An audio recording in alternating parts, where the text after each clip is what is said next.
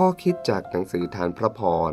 โดยศาสนาจารย์ด็อกเตอร์วีรชัยโกแวร์เรื่อง เติมกำลังใจ ไม้อ้อช้ำแล้วเขาจะไม่หัก และไส้ตะเกียงที่ริบรี่เขาจะไม่ดับ มัทธิว บทที่ 12 ข้อ 20ผมเป็นมนุษย์ธรรมดาคนหนึ่ง ถึงแม้เป็นคริสเตียนก็ไม่ได้เปลี่ยนให้ผมเป็นทูตสวรรค์ หรือเป็นผู้วิเศษ เป็นคนที่ปลอดปัญหา ในขณะที่เราดำเนินชีวิตบนโลกใบนี้ มีทั้งสมหวังและผิดหวัง ทุกข์และสุขประคนกันไป ตราบใดที่เรายังมีชีวิตอยู่ เราต้องตั้งใจที่จะสู้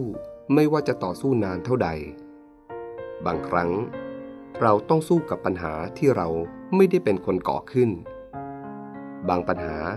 เกิดจากตัวเราเอง สิ่งอันตรายที่มักเกิดในช่วงของการเผชิญปัญหาและความเจ็บปวด คือ ความรู้สึกสงสารตัวเอง คิดสั้น คิดทำลายและทำร้ายตนเอง ขมขื่นใจ บางคนคิดแก้แค้นผู้ที่ตนคิดว่าเป็นต้นเหตุแห่งความทุกข์ ในความทุกข์ ผิดหวัง เสียใจ เราเป็นเหมือนต้นไม้อ้อที่ช้ำ และเป็นดังตะเกียงที่แสงกำลังริบรีใกล้จะดับ ในเวลานั้น เราไม่ต้องการใครมาซ้ำเติม แต่เราต้องการใครสักคนที่มีใจเมตตาจะรับฟังการระบายความในใจที่ระทมอยู่ เราต้องการผู้ฟังที่เห็นใจ แม้จะไม่เห็นด้วย เราไม่ต้องการใครมาดับตะเกียงชีวิตของตนที่เหลือแสงริบหรี่เต็มทน เราต้องการใครสักคนที่เติมน้ำมันแห่งการชูใจ ให้มีกำลังใจสู้ต่อไป ผมต้องขอบคุณพี่น้องคริสเตียนหลายคน ที่ให้กำลังใจด้วยการยกโทษ ไม่ถือโทษในความบกพร่อง ขอบคุณพระเจ้าสำหรับคำหนุนใจคำเตือนสติ และกำลังใจในรูปแบบต่างๆทำให้ผมยืนอยู่ได้ในวันนี้ พระเยซูคริสต์เข้ามาในโลกเพื่อนำความหวังนำกำลังใจแก่ผู้สิ้นหวังและอ่อนแรง